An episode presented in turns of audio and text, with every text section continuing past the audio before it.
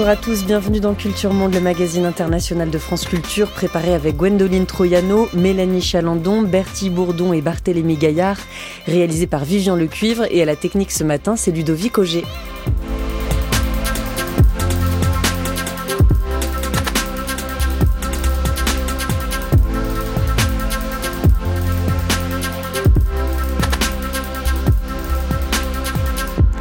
C'est le dernier volet de notre série consacrée au transport maritime. On a parlé lundi des navires qui se déroutent pour ne pas passer par la mer Rouge où ils risquent les missiles ou les drones des outils. Mardi, des conditions de travail des équipages dans le secteur le plus mondialisé qui soit. Hier, de la transition carbone du secteur. Aujourd'hui, le trafic de pétrole. Quand les flottes fantômes naviguent entre les sanctions décrétées ici contre la Russie par Ursula von der Leyen en mai 2022. Nous proposons maintenant une interdiction du pétrole russe. Il s'agira d'une interdiction totale d'importation de tout le pétrole russe, qu'il soit transporté par mer ou par pipeline. Depuis six mois, il y a vraiment beaucoup de bateaux. Les tankers arrivent et il y a des échanges de pétrole d'un navire à l'autre. Avant, tout ça se déroulait au port de Rotterdam, par exemple. Mais quand l'embargo a été mis en place à cause de la guerre en Ukraine, ils sont venus ici.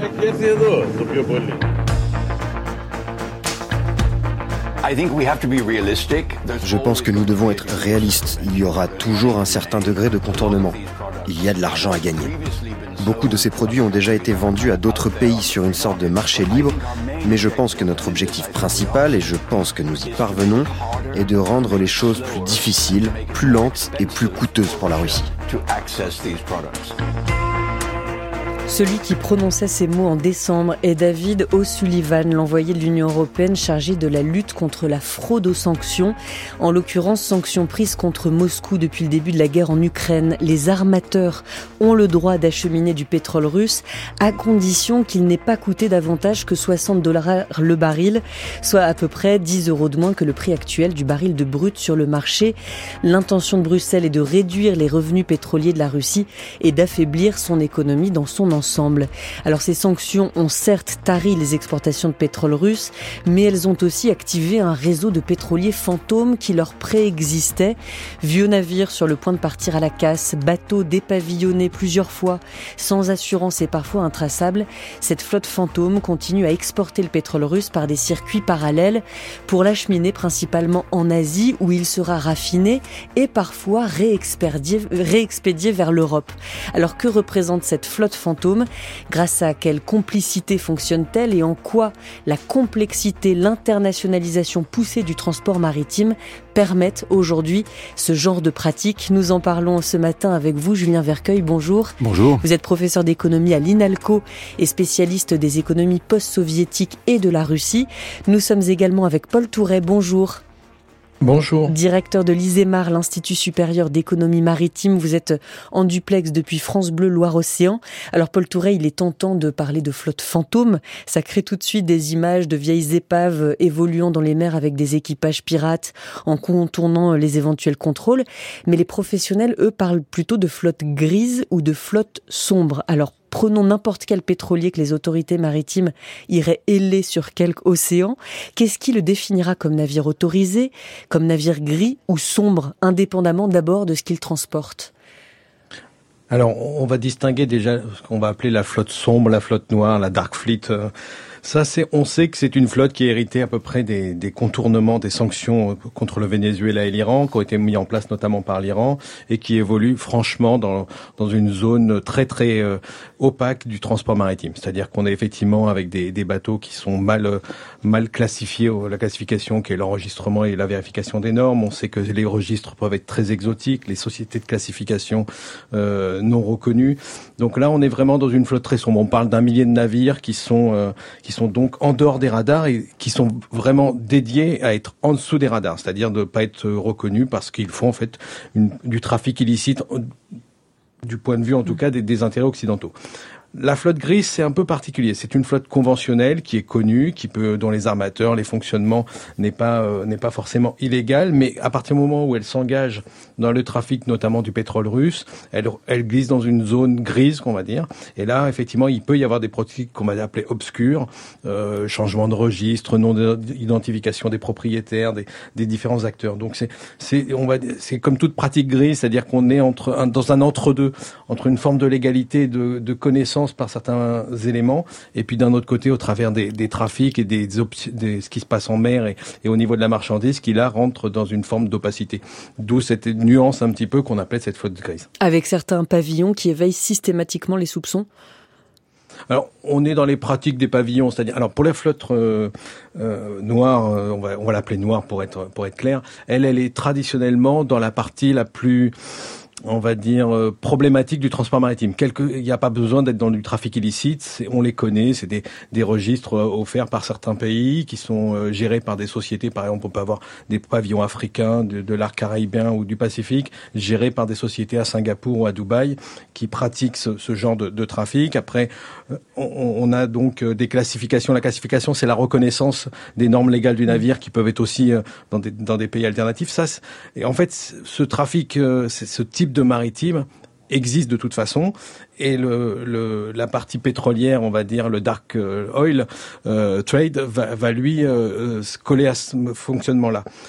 Pour le reste, on est dans le shipping traditionnel, comme vous l'avez évoqué cette semaine, c'est-à-dire des registres libres, qu'on appelle des fois pavillons de complaisance, et qui peut être n'importe où, le Liberia, les îles Marshall, on peut même avoir des pavillons européens donc on, est dans les pratiques traditionnelles du maritime, que ça soit dans la partie la plus euh, problématique ou la plus connue. Et finalement, ces nouvelles mises en place des échanges pétroliers russes, notamment avec les sanctions européennes, ne font que se mettre dans les petits souliers, on va dire, du, shipping, qu'ils soient problématiques ou plus conventionnels. Donc une flotte grise, une flotte noire et une flotte autorisée qui n'a donc aucun comportement suspect du type changement de pavillon inopiné. Est-ce qu'il peut y avoir des faux positifs, Paul Touret bah, c'est tout le jeu, notamment qu'on c'est tout le jeu qu'on fait, notamment les armements grecs quand ils se sont engagés là-dedans.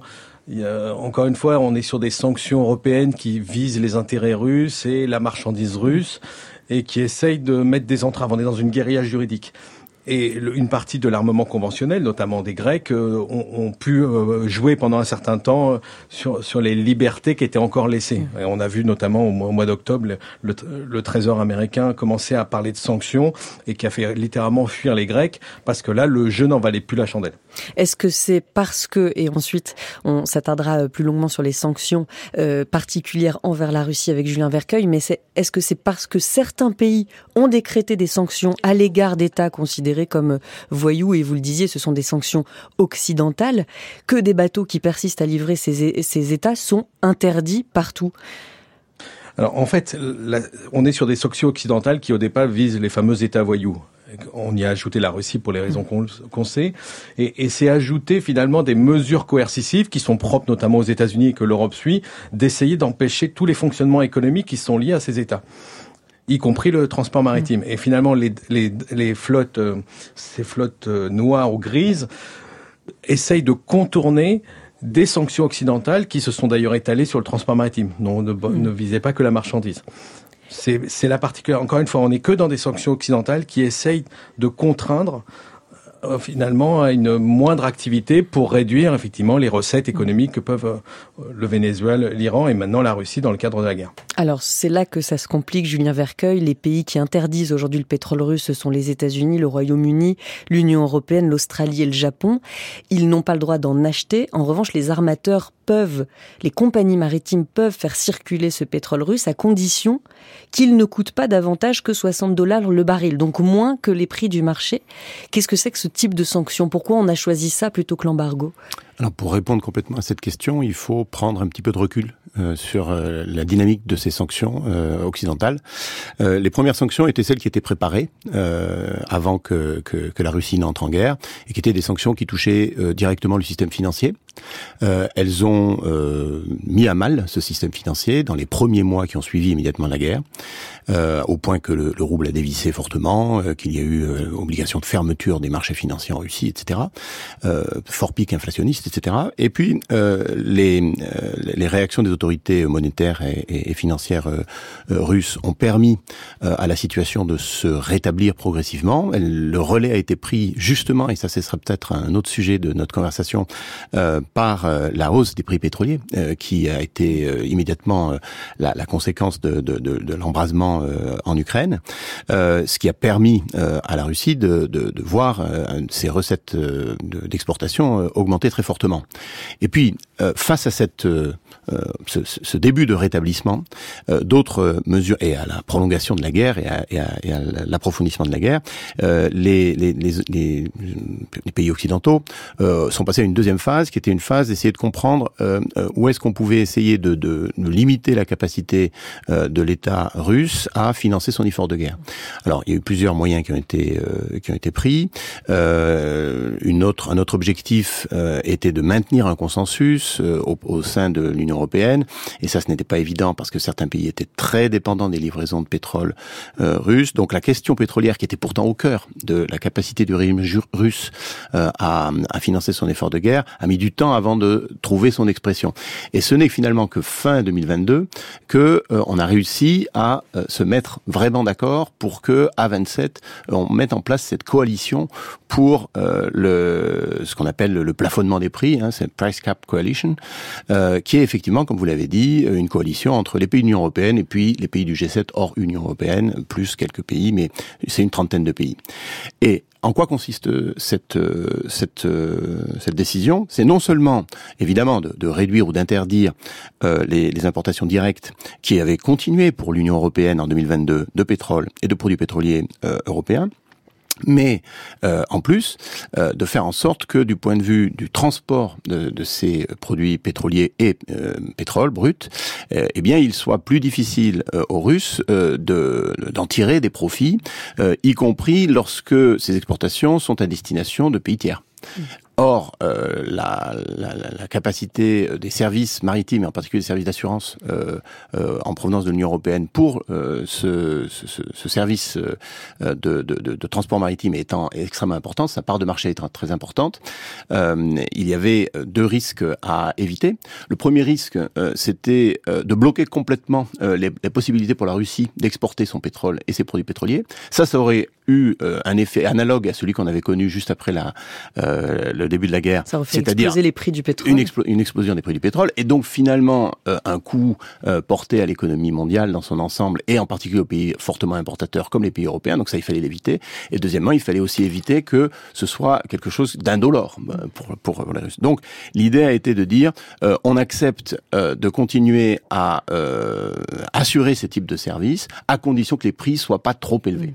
Et donc on a effectivement le prix de 60 dollars pour le pétrole et puis 100 pour les produits pétroliers premium et puis 45 pour les produits mm. pétroliers qui sont en dessous de, du, du, premium. Des, des, prix qui sont à peu près respectés ou pas quand on regarde les, moyennes? Est-ce qu'on a, euh, est-ce qu'on peut aujourd'hui mesurer si ces prix-là sont respectés par euh, les affréteurs? C'est assez difficile. Euh, c'est assez difficile. Euh, on a vu, euh, en tout cas pour euh, la fin 2022, pour les données que j'ai, on a vu par exemple que bon, il y a trois gros terminaux pétroliers maritimes russes d'exportation. Il y en a un en Baltique, c'est Primorsk, un, euh, en, mer Noire, c'est Novorossiysk, et puis il y a celui de, de, Kuzmino qui est sur le Pacifique. Euh, Primorsk et Novorossiysk euh, facturaient à 45 dollars le baril à ce moment-là, donc largement en dessous des 60 qui ont, qui ont été officialisés. Et il n'y avait que Kuzmino qui facturait à plus de 60 dollars. Donc, ça veut dire qu'il y aurait, voilà, donc ça veut dire que c'était mm. pas forcément extrêmement important euh, comme euh, coût euh, sur sur les sur sur les exportations mm. russes. Alors Paul Touret, quand un pays comme l'Inde, comme la Chine, dont on sait combien euh, ces pays sont grands importateurs euh, de pétrole, qu'ils soient russes ou iraniens, quand ces pays-là veulent importer du pétrole russe, vers qui se dirigent quelles compagnies maritimes aujourd'hui acceptent de transporter ce pétrole russe et pourquoi certaines compagnies euh, occidentales ont dit, ont fait savoir qu'elles avaient peur de se mettre en infraction, donc elles se retiraient de, de, de la, du transport de, de pétrole russe? Même quand bien même il a été acheté à un prix inférieur à 60 dollars le baril, euh, tel que l'exige l'Union européenne par exemple. Alors effectivement, on va, repartir du départ avant, avant la guerre. Avant, on avait un trafic pétrolier relativement simple, comme ça a été exposé notamment de, de la mer Nord ou la Baltique. On avait des navires moyens qui faisaient des, allers-retours réguliers sur Rotterdam, sur, euh, sur Marseille, sur Carthagène et un certain nombre de ports pétroliers européens. À partir du moment où on a les sanctions, la Russie se retrouve avec la question du débouché. Et il y a une notion géopolitique dans, dans ce conflit-là, c'est l'appui au moins technique ou objectif de l'Inde et de, de la Chine, ou une forme de neutralité, mais aussi une grande opportunité de récupérer du pétrole moins cher, euh, à la fois du marché, les marchés asiatiques surpayent un petit peu plus que nous le, le, prix du baril et donc elles ont vu une opportunité dans ces deux économies de pouvoir euh, récupérer du, du, du, pétrole moins cher. Alors là, évidemment, le problème c'est la, longueur du, du, trajet maritime. Alors pour être clair, on a notamment vu du, point de vue chinois ce qu'on appelle des théières en anglais, c'est-à-dire des petits raffineurs locaux qui ont vu une opportunité de récupérer de la marchandise pas chère. On a vu aussi l'économie indienne qui pouvait récupérer du pétrole moins cher que celui habituel du, du Golfe Persique. Et donc c'est mis en place un, un transport maritime maritime nouveau. Il faut pas oublier qu'il y a la zone de guerre aussi en mer Noire qui fait qu'aucun armateur veut y aller. Et c'est plutôt des, bateaux russes qui sont plutôt d'ailleurs dans la Dark Fleet ou la Grey Fleet à voir, qui sortent le pétrole de la zone de, on va dire, de la Baltique et de la mer Noire pour aller les transborder mmh. sur des navires beaucoup plus gros que l'on qu'on a trouvé un moment d'origine grecque, mais qui peuvent aussi toujours être dans, dans, la mouvance des Russes moins des Chinois et des Indiens qui maîtrisent pas forcément ces segments de flotte euh, sur la longue distance, mais en tout cas c'est là, c'est pour ça qu'on a cette particularité, une sortie de la marchandise sur des petits navires ou des navires moyens, puis le transfert dans des zones géographiques à, l'échelle du monde et, de l'Europe, et après le transfert. Et c'est là où la multitude d'acteurs qui, qui, sont qui interviennent euh, à différentes échelles. Mais pourquoi ce transfert en pleine mer? Est-ce que c'est parce que les bateaux euh, qui vont ensuite faire la, longue route vers les pays asiatiques sont trop vieux, trop fatigués par parce qu'ils font partie de cette flotte fantôme des, vieux bateaux qui allaient partir à la casse, ou c'est pour cacher l'origine du pétrole au fur et à mesure des transbordements? C'est pour cacher l'origine et pour éviter les risques. Effectivement, personne ne veut aller en mer Noire de toute façon. Euh, donc les Russes proposent finalement une sortie de la marchandise et après le transfert. Euh, n'oublions pas en plus que les, plus vous faites de la distance, plus vous avez besoin d'un navire de grande taille et donc plusieurs petits pétroliers peuvent aborder, euh, enfin aborder, peuvent transférer sur un très gros navire un VLCC pas trop chargé pour qu'il passe à Suez ou un Suez Max et qui après, n'oublions pas, qu'ils font des très longues routes. Et euh, avant, on avait un transport de pétrole russe de courte distance qui, qui rapportait parce qu'il y avait les va-et-vient. Et là, vous avez des, des, transports relativement longs et on parle de factures quand même relativement importantes. Donc ça, ça fait quand même, il y a une sorte d'effet d'aubaine quand même pour ces compagnies maritimes qui transportent le pétrole russe parce que les distances sont plus longues et qu'elles peuvent faire payer plus cher? Voilà, on, se retrouve, on lit des choses sur euh, sur internet effectivement. Du quand même, il y a un couple euh, de, de transfert pétrolier. Donc ça, ça ne vaut que parce que effectivement le l'Oral sort à bas prix, on va dire des notamment des ports européens, ports russes européens, et qui peuvent après la surcoût du maritime D'où l'intérêt aussi d'avoir des vieux navires, de sortir des radars, peu d'assurance, parce qu'il faut économiser euh, un certain nombre de choses. C'est pour ça que, comme toute économie parallèle, elle a ses avantages et ses inconvénients. Julien Vercueil. Oui, je voulais justement ajouter un élément du point de vue russe, en fait, euh, à ce, que, ce qui vient d'être dit. Euh, c'est qu'il y a un autre coup d'opportunité pour la Russie à cette nouvelle situation. c'est un c'est un peu un pis-aller pour, pour, pour les Russes, parce que leur stratégie de long terme, dans le domaine pétrolier, c'est de monter en gamme, c'est-à-dire de produire davantage de produits pétroliers que de pétrole brut. Autrement dit, d'en raffiner en Russie. Hmm. Et euh, ce qui est euh, en train de se passer, c'est qu'ils sont obligés de vendre du pétrole euh, non raffiné aux Indiens la, leur, leur, exportation a été multipliée par 12 en 2022 par rapport à 2021. À destination de l'Inde. À destination de l'Inde uniquement. Hein. Euh, et que l'Inde le raffine et le réexporte euh, vers, à, de manière tout à fait légale du coup, puisque là c'est on est dans un, entre-deux euh, au niveau des sanctions, euh, aux pays occidentaux. L'Europe, par euh, exemple, importe des produits raffinés qui viennent en fait de Russie. Oui, et les exportations ont été multipliées par deux en 2022. Euh, et même les États-Unis, l'augmentation est de 40% vers les États-Unis. Donc, euh, euh, et ça, ça se fait d'une certaine manière au détriment de la valeur ajoutée captée par euh, la Russie. Alors, il est possible qu'il y ait des rétrocessions, qu'il y ait des accords entre les Indiens et les, et les Russes pour qu'il y ait une rétrocession de cette marge. Mais vous voyez que on, on, a effectivement une espèce de, de, de combinaison entre comment s'adapter et survivre malgré tout dans un univers qui est devenu plus difficile qui pose des problèmes. Et en même temps, on est obligé de faire face à des surcoûts ou à des coûts d'opportunité qui sont liés à cette nouvelle situation. Julien Vercueil, l'Ukraine a dénoncé récemment 15 compagnies maritimes collaborant avec la Russie dans l'exportation du pétrole russe, toutes grecques. Alors à ce niveau, que signifie collaborer? C'est-à-dire est-ce que ces compagnies maritimes grecques se sont mises en infraction? Pourquoi, euh, cette massive présence d'armateurs grecs dans, cette histoire? Et puis ensuite la question aussi des sociétés que la Russie crée euh, dans d'autres pays pour euh, ensuite prêter leur, leur drapeau, leur pavillon aux navires de cette flotte fantôme. D'abord les Grecs. là encore, je, vais prendre le, point de vue non pas des, des, des, des, armateurs grecs que je ne connais pas suffisamment, mais plus des, Ukrainiens.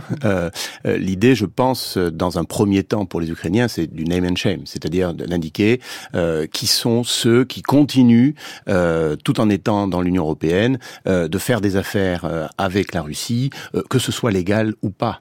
Hein, euh, et, et, donc, je pense que c'est plus dans une stratégie de dénonciation que l'on a vu à l'œuvre dans d'autres secteurs. Par exemple, on se souvient du secteur du luxe, on se souvient du secteur de l'industrie de la grande distribution qui continue d'être présente et qui continue aujourd'hui d'être présente et qui est française en, en, Russie, où là, il n'y a pas de sanctions, il n'y a pas d'obligation pour Auchan de quitter la Russie, mais malgré tout, l'Ukraine dit, vous continuez à remplir les caisses de l'État et euh, à financer de cette manière euh, l'effort de guerre russe contre nous. Et je pense que c'est euh, d'une certaine manière tout à fait compréhensible de leur part. Paul Touré, sur la question des, des compagnies grecques, des armateurs grecs, on a pu observer les ventes de bateaux par les Grecs après le début de la guerre. Qu'est-ce que ça nous indique sur le rôle que jouent les armateurs grecs dans cette économie du, du pétrole russe encore aujourd'hui? Alors, les Grecs sont les, principaux transporteurs de pétrole et de produits pétroliers à l'échelle du monde, et donc forcément, il allait se retrouver dans, l'équation du pétrole russe. Il faut rappeler qu'il n'y a pas vraiment de sanctions européennes, c'est-à-dire que les Européens font une sanction sur le produit, sur les intérêts russes, d'où les relocalisations de, de, compagnies maritimes, notamment Softcom qui a installé quelque chose à, à Dubaï, mais il n'y avait pas véritablement de sanctions européennes qui, qui laissaient un petit peu faire du point de vue des, des armateurs grecs. En fait, la vient plutôt des États-Unis et c'est pour ça qu'on retrouve quelque chose qu'on a déjà vu il y a quelque temps en Iran avec les, les intérêts chinois et les, États, Américains s'en étaient pris à Costco, qui est la grande compagnie chinoise qui faisait du, du trafic pétrolier entre l'Iran et la Chine. Avec toujours la même sanction qu'on retrouve avec les États-Unis, à partir du moment où vous utilisez des, des moyens américains d'une manière ou d'une autre, vous rentrez en, en, en collision finalement avec les, le principe des, des sanctions et de ce qu'a décidé les États-Unis. Et c'est pour ça que les Grecs ont commencé par, ont fini par fuir le en tout cas dans la comptabilité, dans la visibilité que font les uns et les autres, le trafic pétrole russe parce que il commençait à y avoir les sanctions. Et là, on commence à parler d'assurance, on parle de questions de financement. Et là, on a vu effectivement une vague de, de ventes de navires. On parle de 350 navires qui ont été vendus à la fin de 2023. En fait, les Grecs, avant de partir, bah, laissent les navires, font une dernière plus-value, on va dire, en, en, en vendant les, les navires et allant faire autre chose dans, le transport maritime. Il faut pas oublier que les distances aussi euh, s'allongent pour le reste du transport maritime parce que les Européens ont besoin de carburant et de produits, euh, euh, de produits de base et de produits raffinés qui viennent aussi de très loin pour compenser le marché russe qui a disparu. Mais alors quand la Grèce vend 350 navires, leur offre une seconde vie entre guillemets euh, dans le transport du pétrole russe, euh, comment ensuite enfin est-ce que c'est ça qui devient ce sont ces navires-là qui deviennent ensuite navires fantômes entre guillemets, c'est-à-dire que c'est difficile d'imaginer comment des bateaux qui ont été construits sur des chantiers navals comme les autres qui ont une plaque d'immatriculation entre guillemets qui ont eu une première vie autorisée peuvent ensuite sortir des radars comme vous l'avez dit tout à l'heure. Euh, alors effectivement, là, on peut voir ou dans le noir ou dans le gris. On, dans le gris, parce qu'on, par exemple, j'ai lu il y a quelques jours qu'il y avait une compagnie indienne qui avait acheté une soixantaine de navires. Donc on voit bien comment les des intermédiaires indiens. Ou alors on l'a fait basculer effectivement dans, dans dans le noir. Encore une fois où ça s'arrête et où ça commence. On peut, on voit, on parle d'une centaine d'entités liées à la Russie présentes dans des pays euh, aussi différents que le Libéria, les îles Marshall ou les Émirats, qui, qui, qui sont où les sociétés d'immatriculation ah. les flottes ou, ou l'enregistrement. Donc c'est tout l'opacité.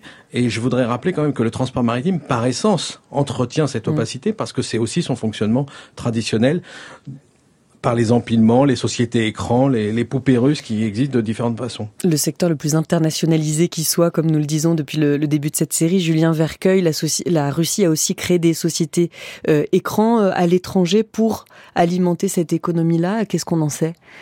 Oui, et ça c'est quelque chose qui n'est pas du tout euh, récent euh, en Russie. Hein, c'est et, c'est quelque chose qui n'est pas propre à la Russie non plus. Euh, dès lors que euh, vous euh, jouez entre guillemets avec les règles internationales, vous essayez de trouver des protections pour pour cela. Et les, les, sociétés écrans existent depuis même avant la, la, la, transformation de, de, de, de l'URSS en, en, en, Russie, avant la chute de, de l'Union soviétique. elles se sont énormément développée euh, à, partir des années 90. Euh, Aujourd'hui, elle continue de servir et d'autres sont créées, euh, même si le contexte a changé, même si euh, ce ne sont plus des oligarques totalement déconnectés du pouvoir qui sont à la manœuvre, mais tout le monde, d'une certaine manière, cherche à tirer son épingle du jeu, et donc à la fois des entités qui peuvent être très liées au pouvoir et qui peuvent être guidées par des motifs géopolitiques vont avoir un intérêt à créer des entités euh, écrans pour euh, maquiller des opérations et faire en sorte de continuer à avoir euh, des activités économiques seraient, seraient-elles illégales, mais à la fois, et ça c'est très important, à la fois des, des, des entités privées qui n'ont pas forcément une adhésion totale aux objectifs de guerre de Vladimir Poutine, mais qui cherchent à survivre et à se développer. Mmh. Alors, Paul Touret, on dit que les sociétés écrans russes qui aujourd'hui travaillent en particulier sur cette exportation de, pétrole russe à destination euh, de pays qui continuent à, en acheter. Battent pavillon, beaucoup enfin, euh, sont aux Émirats arabes unis. Lesquels? De quoi s'agit-il? Pourquoi aux Émirats arabes unis? Alors, on a vu effectivement, euh, Flotte, qui est l'armement traditionnel du pétrole russe, euh, créer une entité de ship management. Alors, sans rentrer dans les détails, mais en fait, qui manage la flotte, qui s'est installée à, à, Dubaï, et on a l'impression que Dubaï est effectivement la plateforme moderne de l'offshoreisation, en tout cas de, de, de cette activité-là. Elle l'est dans différentes façons dans le maritime, et euh, voilà, il faut une place euh, libre et dans laquelle on peut tout faire. Euh, ce n'est pas Hong Kong, ça peut l'être. Ce n'est pas Singapour qui peut-être trop sous les radars occidentaux. Euh, ça va pas se faire à Athènes ou à Genève, donc c'est plutôt Dubaï aujourd'hui qui sert d'interface à cette nouvelle économie euh, du pétrole russe. Alors ces bateaux euh, fantômes entre guillemets, cette flotte sombre ou cette flotte grise, il s'agit ici particulièrement de flotte grise dont on parle depuis le début de cette émission. Est-ce qu'on les dit gris aussi ces bateaux parce qu'on les croise peu, parce qu'ils prennent d'autres routes maritimes? Paul Touret, est-ce que cette économie parallèle entre guillemets, plus ou moins parallèle, a contribué à créer de nouvelles routes maritimes alors, effectivement, on a une route du pétrole russe où on n'était pas habitué puisque le pétrole allait plutôt vers vers l'Europe de l'Ouest. Il peut éventuellement en été passer par le Grand Nord, mais c'est relativement rare. Pour l'instant, c'est essentiellement de passer Suez, d'ailleurs, de passer devant le Yémen sans souci, et on peut le vérifier chacun si on sait à peu près aller voir sur Internet, et puis aller dans les ports du Gujarat en Inde et, dans les, petits ports, on va dire, chinois qui détiennent ces petites raffineries. Avec la découverte, effectivement, que font tous les géographes maritimistes, c'est ces zones d'échange. D'ailleurs, on, est assez surpris parce que on, ne pensait pas que le mouillage pouvait être libre et le transportement euh, de bateau à bateau pouvait se faire n'importe où. Mm. On, savait qu'il y avait la libre circulation des navires, mais on, s'aperçoit aussi qu'on peut faire dans des eaux territoriales. Et beaucoup de pays européens, en tout cas trois pays européens l'ont découvert. Hein. L'Espagne euh, avec le Maroc du côté de la Méditerranée occidentale du détroit de Gibraltar. Euh, dans des, à la baie de Skagen, au nord-est du Jutland. On a vu évidemment les doigts, entre guillemets, du, Péloponnèse abriter ce type de trafic. Et puis à l'échelle de la planète, on en retrouve aussi aux Émirats, aux Émirats euh, à Oman, euh, même en Corée, dans la baie de Yeosu en Corée. Et là, c'est donc des nouvelles routes maritimes avec ce croisement des navires, des petits et des grands navires qui créent effectivement ce, cette nouvelle géographie des échanges. Et, et, cette nouvelle fonction que peut avoir des, des, des, des baies ou des golfs très abrités, de pouvoir euh, euh, avoir ce trafic maritime en se posant la question éventuellement des micropollutions qui pourrait y avoir. Mais des micropollutions, s'il si, y a catastrophe écologique, même euh, au-delà d'une micropollution, déversement du pétrole en mer parce que l'opération de transbordement s'est mal passée, personne n'est au courant. Alors, puisque ces opérations sont euh, interdites ou en tout cas elles sont déguisées, les, les navires éteignent leur système de localisation. Alors, c'est une des particularités, c'est qu'ils sont pas forcément si éteints que ça. En mm. tout cas, pour le pétrole russe, on trouve plutôt tout, tout a l'air d'être plutôt visible, notamment dans la baie de Kalamata au, sud du Péloponnèse. Peut-être moins sur les trafics euh, du Venezuela et d'Iran qui sont peut-être vraiment sous les radars. Euh, la question, c'est de la pollution. On est surpris aussi de pas avoir de retour. Alors peut-être que d'un navire à l'autre, avec les tuyaux, les, les, pollutions sont plutôt des petites fuites ou des, des, des, éléments qui ne se voient pas forcément. Ce qui inquiète beaucoup depuis le début, c'est un vrai accident maritime. On n'a pas encore parlé de la question des assurances, mais c'est ça qui, qui pourrait inquiéter, c'est-à-dire une, une, vraie catastrophe pétrolière avec un, alors encore une fois, des navires qui sont pas forcément euh, sous normes ou pas, la taille, tout ça se pose question. Pour l'instant, on n'en a pas vraiment eu. Donc, euh, mais on sait que c'est c'est la grande interrogation sur sur la question de l'environnement et des, des pratiques euh, autour de, de, de ce qui se passe actuellement du, avec le pétrole russe et tous ces navires. Hum, il y a eu quelques catastrophes écologiques ces derniers temps. En décembre, un pétrolier qui transportait du brut du Venezuela qui s'est échoué dans les eaux indonésiennes près du détroit de Singapour. Il battait pavillon camerounais. Il transportait 139 000 tonnes de pétrole pétrole euh, un peu plus tôt et heureusement lui avait déjà déchargé sa cargaison en Chine. C'est ce cargo, le, comment ça s'appelle? Pas le cargo, le, le bateau le Pablo euh, qui le 1er mai au large de la Malaisie euh, a été retrouvé. enfin, il y a eu un énorme incendie qui s'est déclaré à son bord. Lui, il peut stocker jusqu'à 700 000 barils de pétrole, mais là cette fois-ci, il était, il était à peu près vide. Ça faisait 27 ans que ce bateau-là naviguait sur les mers, alors qu'en général, un pétrolier, paraît-il, c'est pas plus de 20 ou 25 ans. Donc tous ces bateaux fantômes dont parfois on retrouve la trace euh, quand une catastrophe euh, arrive. Euh, donc ce pétrole qu'exporte la Russie via ses pétroliers gris, Julien Vercueil, est-ce que c'est du pétrole qu'elle vend plus cher que 60 dollars le baril? Est-ce qu'elle profite du fait de pouvoir continuer à exporter à ces pays-là pour le vendre plus cher que ce qui est imposé par, l'Europe? Ou est-ce qu'elle fait des prix d'amis à ses partenaires? Non, non, il semble, mais évidemment tout ça est, sujet à, caution, hein, puisqu'on on ne connaît pas euh, suffisamment bien les prix pour pouvoir en être certain. Mais d'après les données dont on dispose, il semble que euh, effectivement la, Russie ait, beaucoup de mal à vendre son, pétrole et ses produits pétroliers euh, au prix internationaux, et en particulier depuis de, depuis la mise en place des, sanctions et du cap de, prix. Bah, en fait, c'est assez compréhensible. C'est que la Russie n'est pas toute seule. Faire face à des clients. Et ces clients euh, savent bien quelle est la condition de, la Russie. Euh, si, vous regardez par exemple euh, en 2022, qui était quand même l'année d'or pour pour la Russie, puisqu'elle a bénéficié d'une très hausse, très grande augmentation des prix du pétrole, ils, ont augmenté de pratiquement 50% hein, par rapport à 2021. et il n'y avait pas encore les sanctions qui, qui, se sont mises en place à la fin de 2022 et début, début 2023. Mais si vous regardez cette, cette année-là, vous vous rendez compte que le premier importateur de pétrole euh, de, de, la, de la Russie, euh, c'est l'Union européenne en 2022, mais qu'ensuite c'est la Chine, mais que la Chine n'est pas n'est pas un très bon client. C'est-à-dire que la Chine n'augmente pas énormément ses, ses, ses, ses, importations de pétrole. pourquoi? Eh ben Parce que elle fait jouer les prix. là, on, on, a des on a des recettes totales qui sont les volumes fois les, les, les prix. et sans doute que les volumes ont augmenté, mais sans doute que les, les prix ont aussi été un peu tiré vers le bas par, la Chine dans ces négociations. Donc euh, euh on, voit que euh, pour ce qui est de, la Russie, malgré tout, euh, l'impact des sanctions, c'est un, un coût d'opportunité très important avec des prix de vente qui sont, semble-t-il, largement inférieurs aux prix internationaux. Paul Touret, vous avez commencé à évoquer la question des assurances. Euh, Aujourd'hui, comment les assurances prennent en compte ce phénomène de flotte grise ou sombre? Si un bateau immatriculé percute un bateau fantôme, par exemple, il se passe quoi lors de ces opérations de transbordement en pleine mer? Comment les assurances aujourd'hui prennent en compte cette question-là, puisque le, secteur maritime est aussi un, un secteur très financiarisé? Euh, Alors encore une fois, il faut revenir aux sanctions c'est parce qu'il y a des sanctions occidentales que finalement il y a une privation, et c'est le but aussi de ces sanctions, c'est de priver la Russie et tous les acteurs maritimes qui y sont liés d'assurance. Alors, euh, il se passe comme pour les, conducteurs qui n'ont pas d'assurance, et eh ben c'est le risque commun. Et le risque commun, c'est notamment leur responsabilité civile. Et c'est pour ça qu'on est inquiet sur cette flotte. Alors, on a des chiffres. Hein. Aujourd'hui, la moitié de la flotte qui est concernée par ces trafics c'est euh, ont, plus de 20 ans et dans la dans la flotte noire c'est plus de 90% qui ont plus de 20 ans.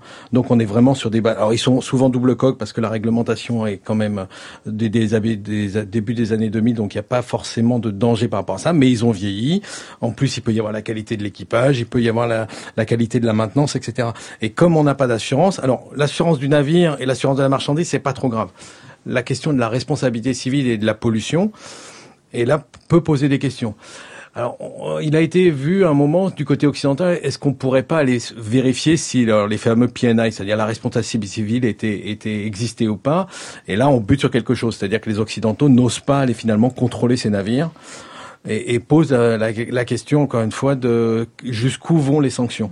Et pour l'équipage, qui ne sait peut-être pas, qui n'est peut-être pas au courant lui-même de ce qu'il transporte, à destination de qui et pourquoi éventuellement ils sont dans l'illégalité, est-ce que les assurances fonctionnent en cas de, de problème?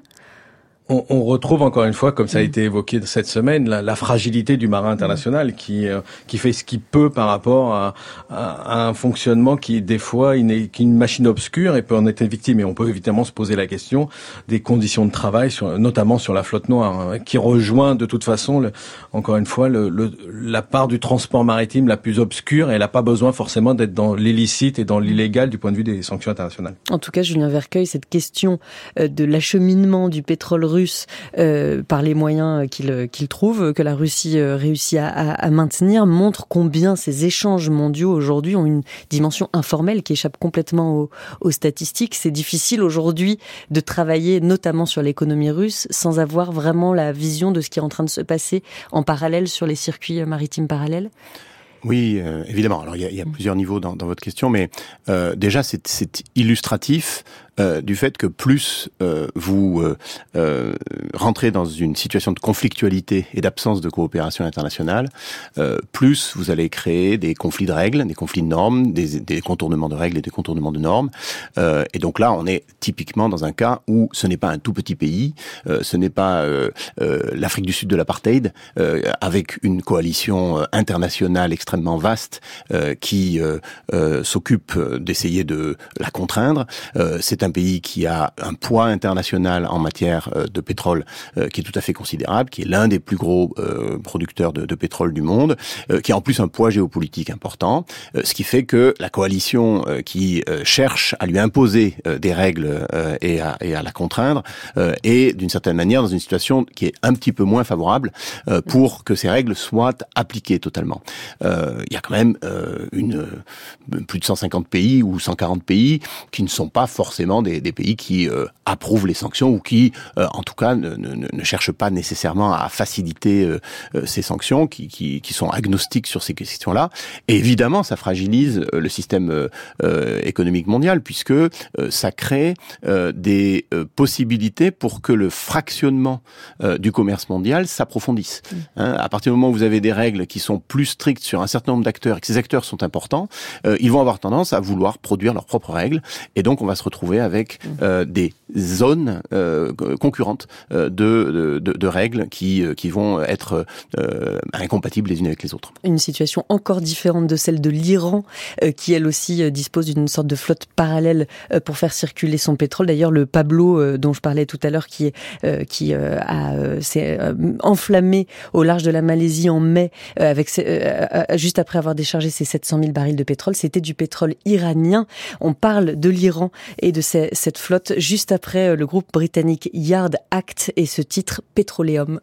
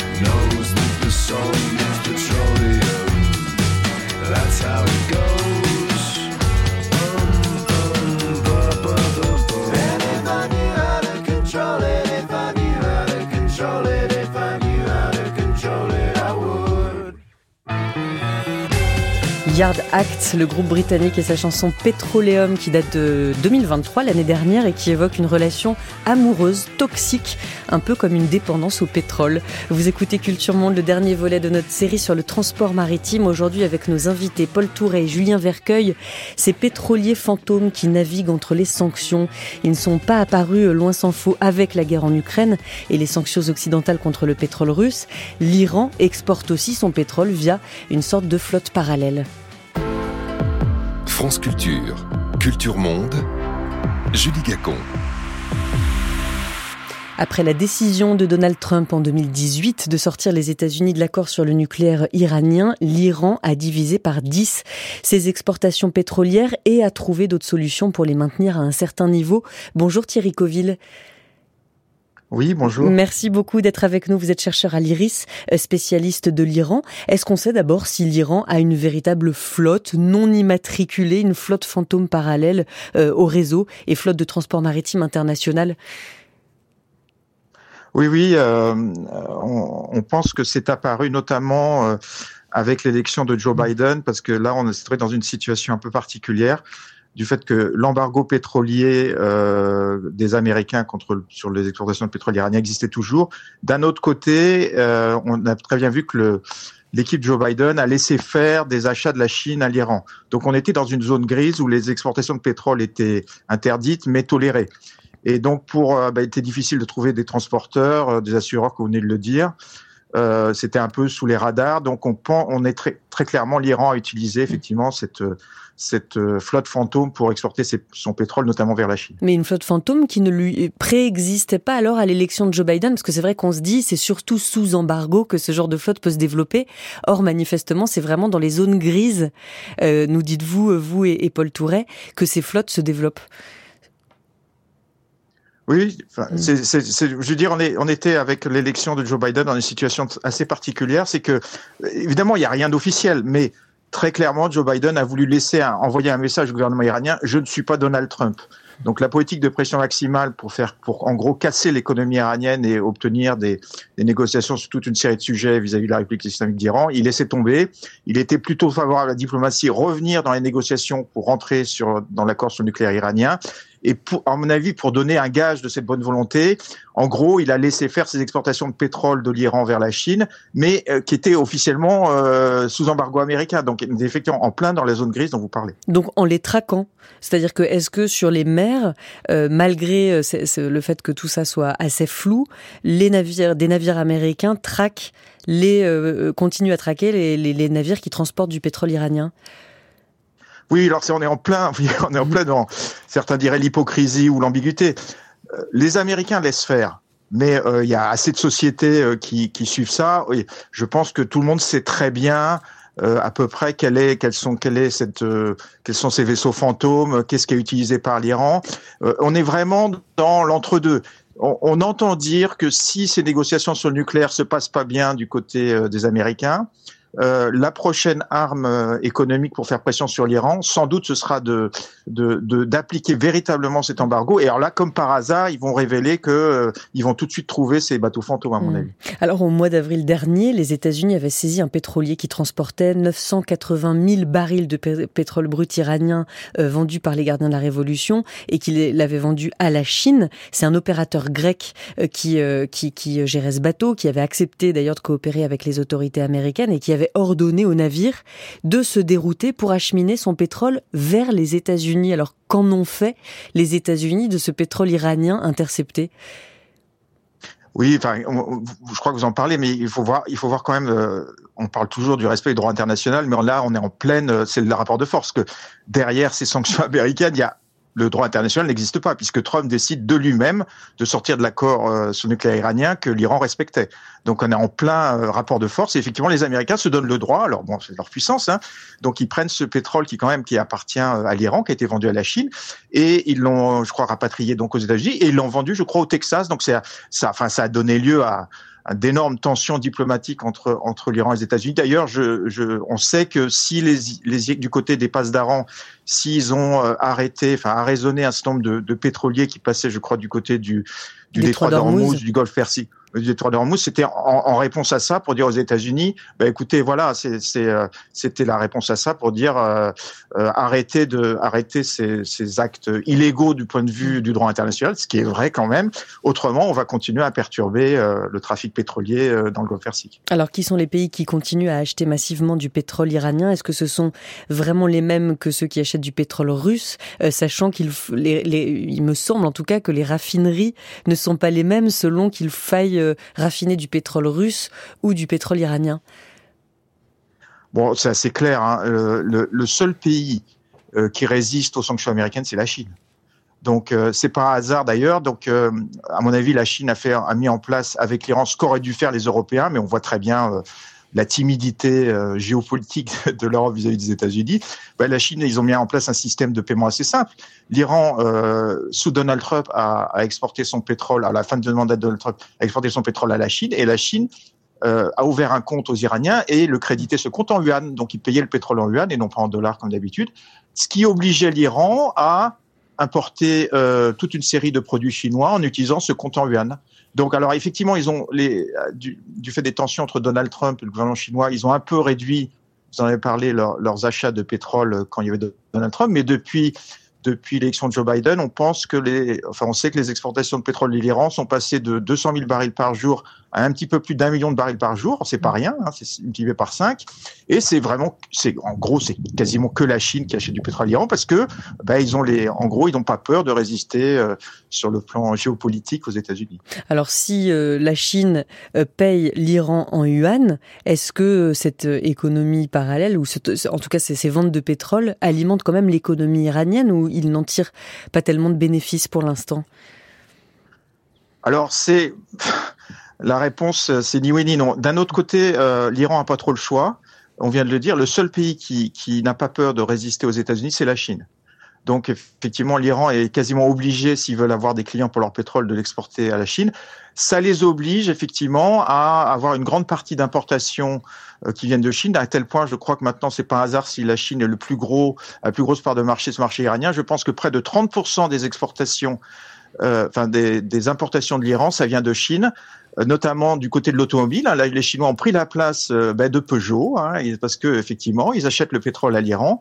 Donc, alors, l'Iran peut quand même, a une économie peut continuer à faire fonctionner son économie. D'un autre côté, il y a quand même pas mal de mécontentement en Iran. Les, les, les, consommateurs disent ah, on en a marre des produits chinois, c'est plus la qualité occidentale. Et puis, il y a également, vous savez, c'est pas euh, la Chine est un allié stratégique, mais euh, on fait pas de cadeaux. On sait aussi que la Chine euh, obtient des, rabais sur le, prix du pétrole qu'ils achètent à l'Iran. Exactement, comme pour le pétrole russe, comme nous l'expliquait Julien Vercueil. Alors peut-être que, sait-on, Thierry Coville, pour conclure, du trajet qu'effectuent ces bateaux pour aller de l'Iran jusqu'à ces pays asiatiques? Alors, bon, je pense que d'après ce que j'ai compris, il y, a, deux, routes, enfin, il y a deux moyens. Ou bien, effectivement, le, tanker iranien va changer d'identité, donc ça c'est possible. Ou également, comme vous l'avez dit, ils utilisent euh, des, vaisseaux fantômes qui ont des, armateurs, qui ont des, des pavillons dans les paradis fiscaux. D'après ce qu'on sait, euh, ça se dirigerait vers la Malaisie. Euh, parce que et, de la Malaisie ce serait réexporté en Chine parce que de nouveau c'est tout le monde le sait euh, les exportations de pétrole récemment de, de, la Malaisie vers la Chine dépassent dépassent très clairement les possibilités la capacité d'exportation de la Malaisie donc forcément ce pétrole il est il vient de quelque part il, est réexporté euh. Il n'a pas été produit en Malaisie, donc très clairement, euh, la Malaisie semble un, grand centre de réexportation du pétrole iranien. Mmh. Les exportations de Malaisie ont été multipliées par 5, euh, c'est ce qu'a constaté l'OPEP, ce sont des chiffres de l'OPEP. Euh, pour conclure, oui, pardon, Thierry Coville, le mandat de Joe Biden n'aura pas été celui du retour dans l'accord sur le nucléaire iranien. Peut-être un mot pour savoir si un retournement est encore possible d'ici les élections de novembre. Le contexte n'y est pas favorable, mais qu'est-ce qu'on en dit aux États-Unis? Alors, de nouveau, il n'y a rien d'officiel. Mm. Ce qu'on entend dire, c'est qu'il est impossible politiquement pour Joe Biden, compte tenu de la vente de drones de l'Iran à la Russie euh, du fait de la guerre en Ukraine, compte tenu de la répression qu'il y a eu en Iran suite aux manifestations, suite à la mort de Marsa Amini, il est impossible politiquement euh, juste avant des élections présidentielles pour Biden de revenir dans l'accord, parce que là il va se faire euh, attaquer par les républicains et, et, Donald Trump sur le fait qu'il est trop fait vis-à-vis de l'Iran. Ce qu'on entend dire, c'est s'il est réélu, donc il y a un si, hein, éventuellement, ce sera pour après l'élection présidentielle. Il pourrait négocier pour, enfin, certains diront enfin revenir dans, dans l'accord euh, sur le nucléaire de 2015. Merci beaucoup Thierry Coville d'avoir été avec nous, chercheur à l'IRIS, spécialiste de l'Iran. Euh, Paul Touret, pour euh, conclure cette émission, on assiste là encore, que ce soit la Russie, que ce soit l'Iran, le Venezuela qui a provoqué aussi, qui a été le point de départ de, de, cette, de ce développement de flotte fantôme, une sorte de mondialisation alternative en quelque sorte. Effectivement, on, on est dans un dans un on dit zone grise depuis le début. on est sur une, effectivement une mondialisation alternative, c'est-à-dire qu'on a des produits qui sont mis à disposition par des États qui ont besoin de ressources et des acteurs qui sont prêts à les acheter pour des questions de d'intérêt économique, mais aussi d'intérêt politique. Je crois que la Chine a tout, intérêt, euh, a tout intérêt, pour répéter le même mot, de, de soutenir l'Iran, de, de, soutenir euh, la Russie dans ce, cette opposition avec l'Occident ou les Occidents. C'est un peu cette guerre froide économique globale avec euh, en même temps des échanges. C'est, je dis souvent, c'est très 21e siècle, c'est-à-dire qu'on a une, une géopolitique complexe est de plus en plus complexe et en même temps on a la mondialisation.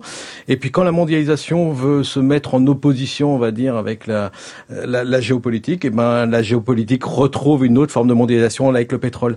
On, on l'a pas dit mais par exemple la, la, Turquie est le premier importateur de gasoil depuis la Russie. Et en même temps c'est celle qui négocie le corridor agroalimentaire ou céréalier euh, euh, et, et c'est cette nouveauté finalement d'une complexité des rapports. Merci et, beaucoup. Et vous avez parlé en début de semaine de, du Yémen et, et, encore une fois de, de cette globalisation mis à, mis à mal par la, par la géopolitique. Merci Paul Touret, directeur de l'ISEMAR, l'Institut supérieur d'économie maritime. Vous étiez en duplex depuis France Bleu Loire-Océan. Merci à Miguel Linares de vous avoir accueilli.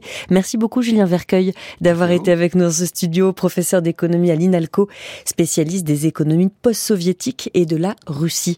Tout de suite, c'est la revue de presse internationale. France Culture, la revue de presse internationale. Catherine Dutu. La Cour internationale de justice examine à partir d'aujourd'hui à La Haye une plainte de l'Afrique du Sud accusant Israël de génocide à Gaza, Catherine procès historique, symboliquement à haut risque pour Israël. C'est ce que s'accorde à dire la presse internationale de Johannesburg à Tel Aviv. Le journal sud-africain Mailen Guardian se félicite, lui, de voir Pretoria monter au front devant la plus haute juridiction de l'ONU contre l'hégémonie occidentale sur le sud global. Le Mailen Guardian explique que 60% des maisons à Gaza ont été détruites, 90% de la population gazaoui a été déplacée depuis le début de la guerre, et les Palestiniens qui ont été au sud de l'enclave que le journal sud-africain appelle d'ailleurs un ghetto, sont aussi confrontés à la mort et au bombardement. L'eau et la nourriture se font rares, les soins de santé pratiquement inexistants.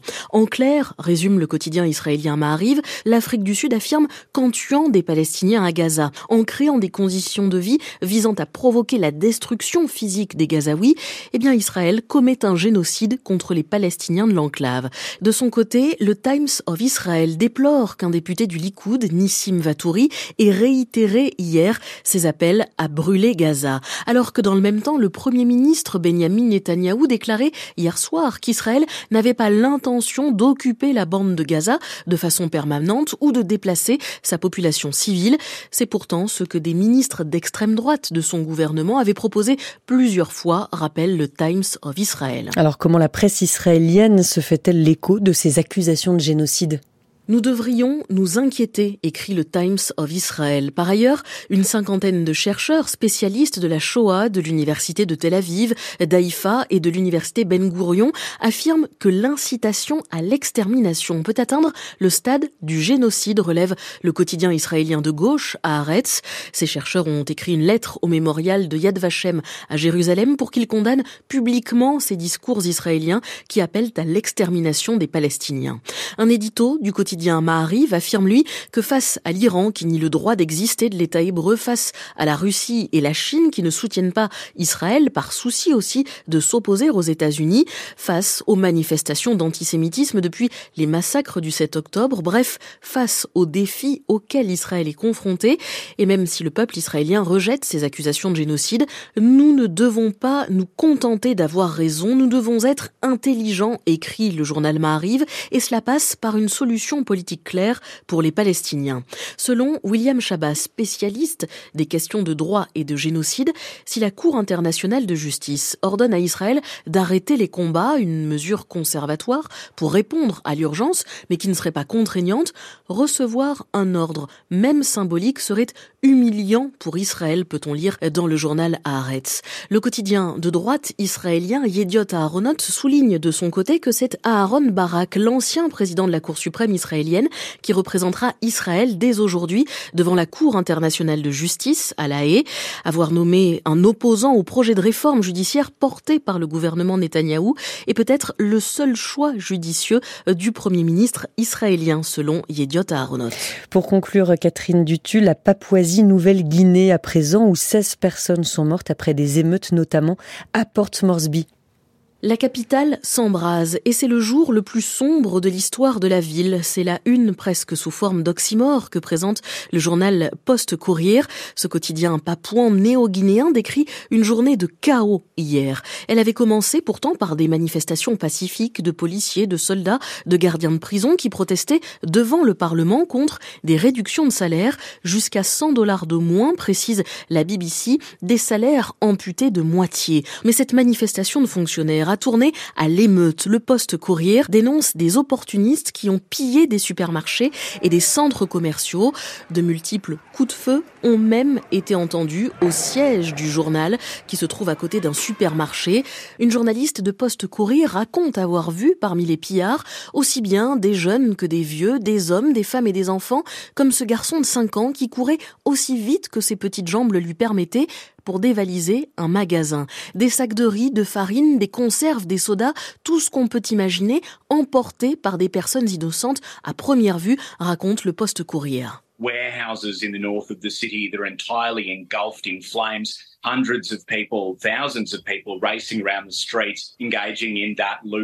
Des entrepôts du nord de la ville ont été entièrement ravagés par les flammes. Des centaines, des milliers de personnes couraient dans les rues pour se livrer à des pillages, à des émeutes, raconte à Port Moresby le correspondant d'ABC, la radio-télévision publique australienne. Hier soir, le gouvernement a décidé de déployer l'armée, dit-il encore, pour tenter de rétablir l'ordre dans les quartiers de Papouasie-Nouvelle-Guinée qui sont devenus incontrôlables.